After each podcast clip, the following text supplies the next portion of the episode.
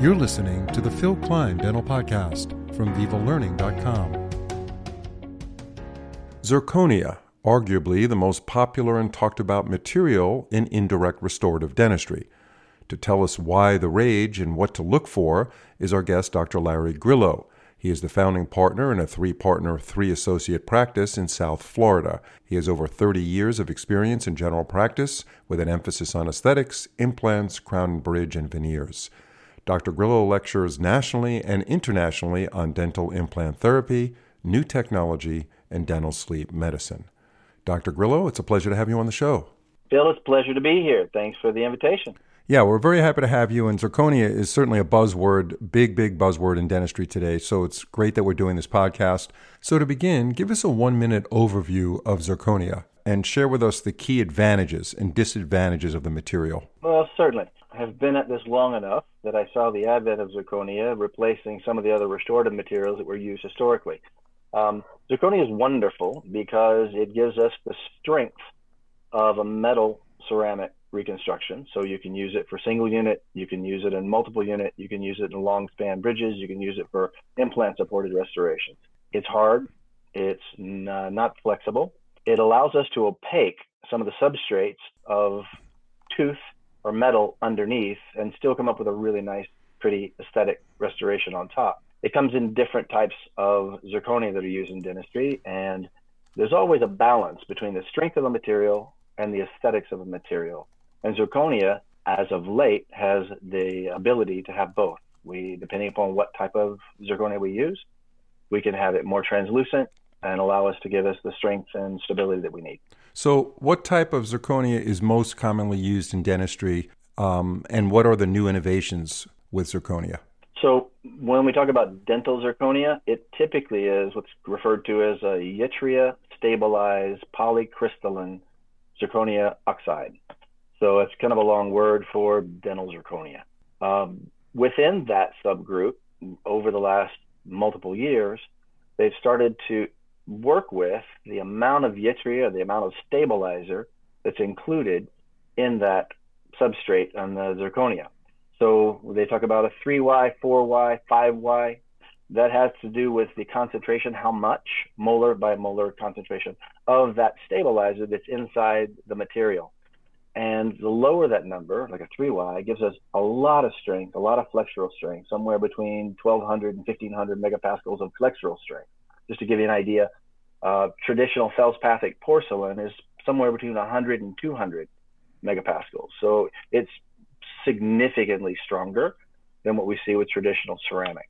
As we go higher in that yttria stabilization, you're going to see more and more translucency, more and more lifelike, more and more depth, but you trade off a little bit of the flexural strength of that. And so we use it in certain applications and we use some of the other materials in other applications. So, when it comes to the dentist working with the lab, is it the responsibility of the dentist to make sure the right zirconia is prescribed for that patient? Meaning that the dentist really has to understand the materials and the clinical application. So, as in a lot of things in dentistry, there's a partnership between the dentist, the restorative dentist, and the laboratory technician.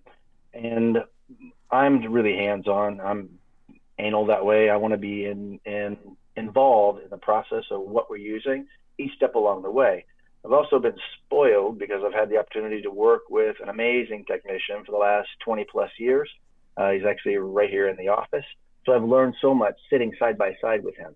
So we talk about the the relationship between the dentist and the restorative, um, I'm sorry, the technician, as being like scissors. Either side of that scissor really doesn't work by itself. So ideally, both parties really need to know what they're talking about.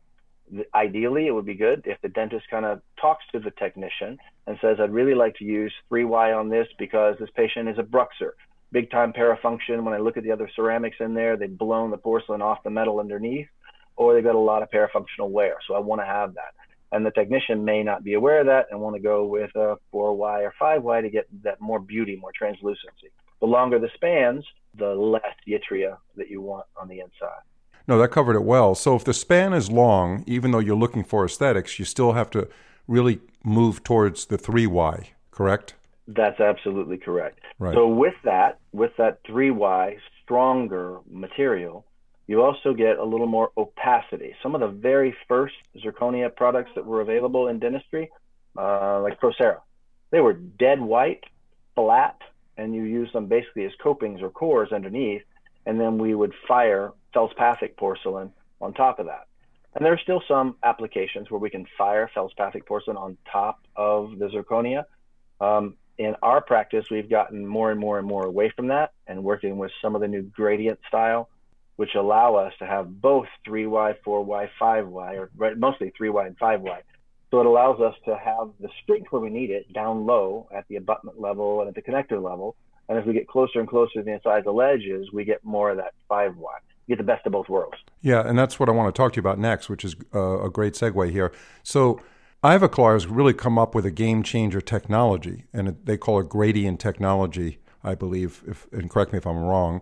Um, and they've really made it simpler, right, for both the dentist and the lab by creating somewhat of a universal puck. But that universal puck, like you said, has the 5Y in the incisal zone, and then it moves down to the 3Y, which is a strong oxide ceramic in the dentin zone. Tell us about that that gradient technology in that puck. Um, and there's different versions of that puck. You know, one is primarily a universal one, which which covers a lot of cases. But then when you really want the aesthetics, there's actually a, an aesthetic version of that gradient puck. So talk about that if you would. That that's exactly right, and it really is a game changer because historically, just like we talked about before, there's always been this conversation of how strong do we need this to be? What is the application going to be like? And I'd really like to have something aesthetic. You have somebody that has a high smile line, somebody that's relatively youthful, you want to have that beautiful translucent look. You had to trade off always strength for aesthetics. And with this technology, you don't have to. Um, gradient technology by Ivoclar really make a difference. There are multiple manufacturers that will make a block that has different layers in it. So you have 5Y on top and you'll have 4Y or 3Y below. So the difference in the gradient is that you have this beautiful transition from 3Y to 5Y that's seamless. And the analogy I like to use is like the difference in a pair of bifocal glasses where you have both, but you can see clearly where the lines are and they're harder to work with, they're more obvious and a set of progressive glasses where it's smooth, even transition.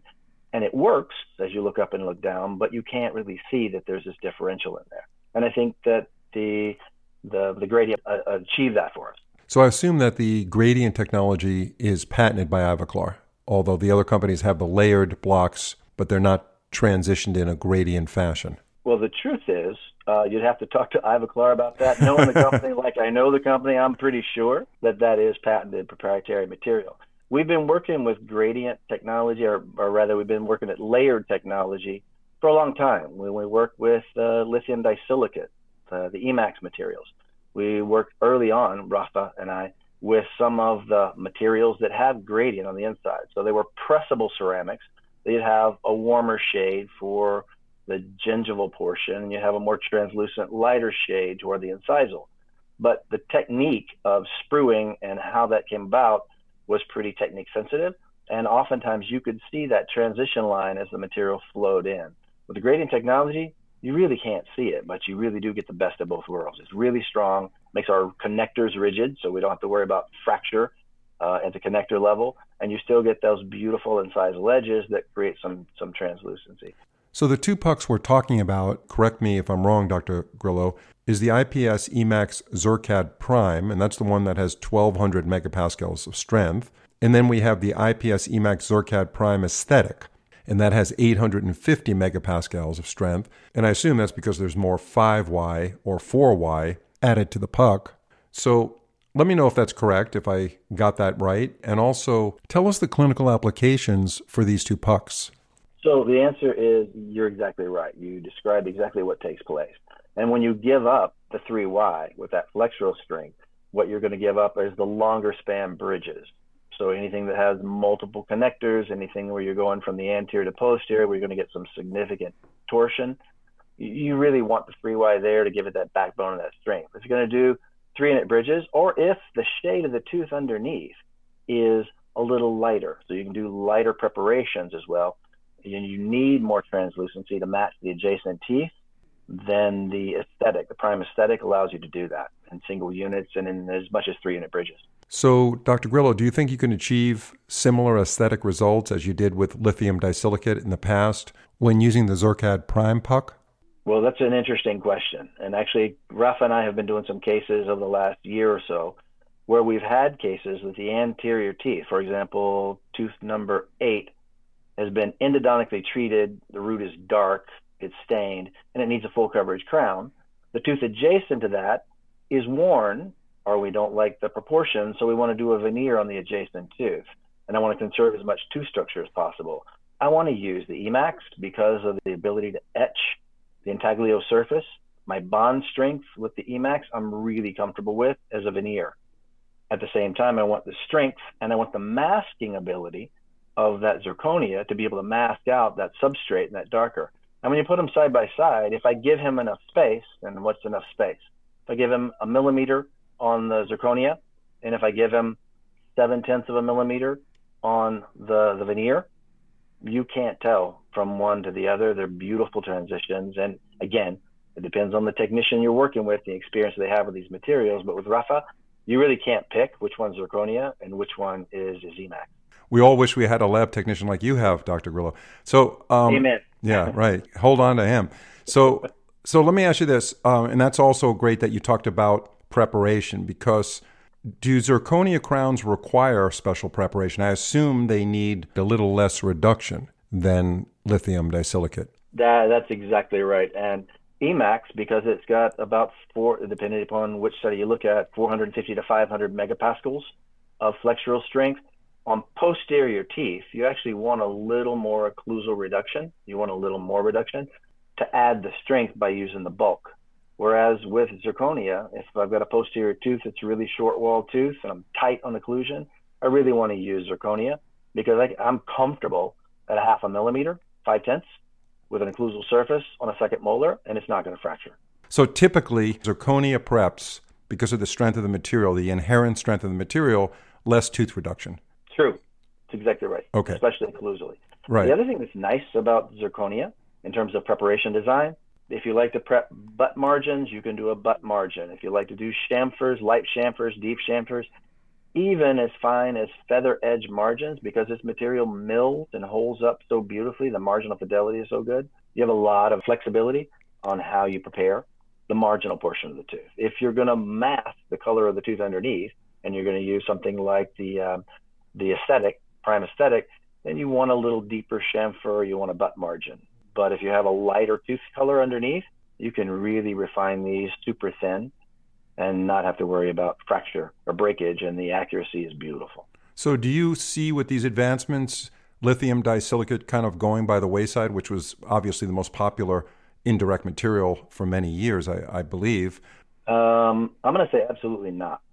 With regard to full coverage crowns, I think you have a lot more flexibility with strength anyway, in lots of different applications using the zirconia product. So a full coverage, especially in a posterior tooth, I think that's kind of the go-to. But I still love, I like to do really, really conservative preparations. I like to maintain as much enamel as I can on the tooth.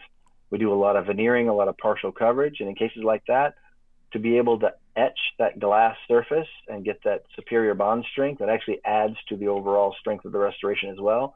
I still love to use Emax, and I don't think that's going away, away anywhere. There is some bonding to the zirconia, but it's not as predictable and it's not as uh, strong as the bond we get from these etched glass ceramic restorations. So let's talk about cement now. What type of cement should be used for the zirconia restoration? And would you use the same cement for anteriors and posteriors? So I can tell you, I've tried pretty much everything. We haven't used traditional flex cement on those, but early on, as these restorations were coming out, we tried a lot of different cements. Um, and without belaboring that and going through it, we've come down to some of the work by Markus Blatz is probably the best material you're going to see out there right now in terms of looking at the studies and figuring out how to do that. And routinely, we like to use resin modified glass ionomer cements. That's what we want to use but we want to definitely prepare the surface of the intaglio surface of the zirconia restoration before we use that cement. we want to use aluminum oxide in a 50 micron size at about two bars of pressure. And what that does is surface roughen the interior surface, so you increase surface area and surface roughness, so you get a better bond to that. We tried a lot of things also after that, steam cleaning, lots of cleaning. And what actually Markus' work also showed that some of that alumina actually gets embedded microscopically in that intaglio surface, and it actually helps with the chemical bond strength. So we go straight from sandblasting, we blast it with air, we use an MDP primer, It's a 10 MDP is which is a word that's long enough that I'm not going to be able to pronounce tonight. yeah. Um, and then we can use our resin modified glass ionomer cements to lute these in place. So, no matter how great a dentist we are, we all see some failures. It'd be interesting to hear from your experience, Dr. Grillo, what you typically see when a lithium disilicate crown or bridge does fail and hopefully that doesn't happen too often. And the same with zirconia. Tell us about the cases you see that do fail and, and what you actually see clinically when the patient returns to the office. Oh, like every dentist, we have no failures, you know. That's right. yeah. Uh, the truth is, um, if we have a failure with EMAX, it's either a problem at cementation that I'm not paying attention my assistant has put Vaseline on the patient's lips. I look away, the patient closes, and they contaminate that service. Doesn't happen very often, but I know it can happen. Routinely, Emax stays beautifully laminated tooth structure, really strong, really durable bond, and I don't get the chipping we used to get with traditional feldspathic veneers, uh, parafunctional grinders, people that have airway issues, and that kind of stuff. What I will tell you is my experience was that on posterior teeth, specifically on second molars, where I'm a little tight in occlusal clearance because I'm trying to maintain wall height. I have had some of those Emax crowns over a period of two to three to five years fracture. And when they fracture, they, fra- they fracture catastrophically. They shear through and you'll lose half of the restoration. Um, conversely, with zirconia, that's why we went to zirconia on, on second molars almost routinely, because when these do fail, they typically don't break. And I'll typically see them at two to three years out on a parafunctional grinder that wasn't using their night guard or don't have an airway appliance, and they're grinding cyclically over and over and over again. They come loose, and they'll tell you the same story we've all heard. I was biting on a piece of cheese. I was biting on a piece of bread, and it typically is something a little sticky that lifts the tooth, the crown off. And they'll bite down on them sometimes, but they don't break the crowns. The crowns always come back intact. But they also tell you the tooth is comfortable. It doesn't hurt. It's, it's comfortable. Well, it's because when we do have those failures, it's always between the surface of the, the resin cement and the intaglio surface. It's always got this beautiful little bond of cement sealing up the dental tubules and setting, sealing everything up so they're comfortable.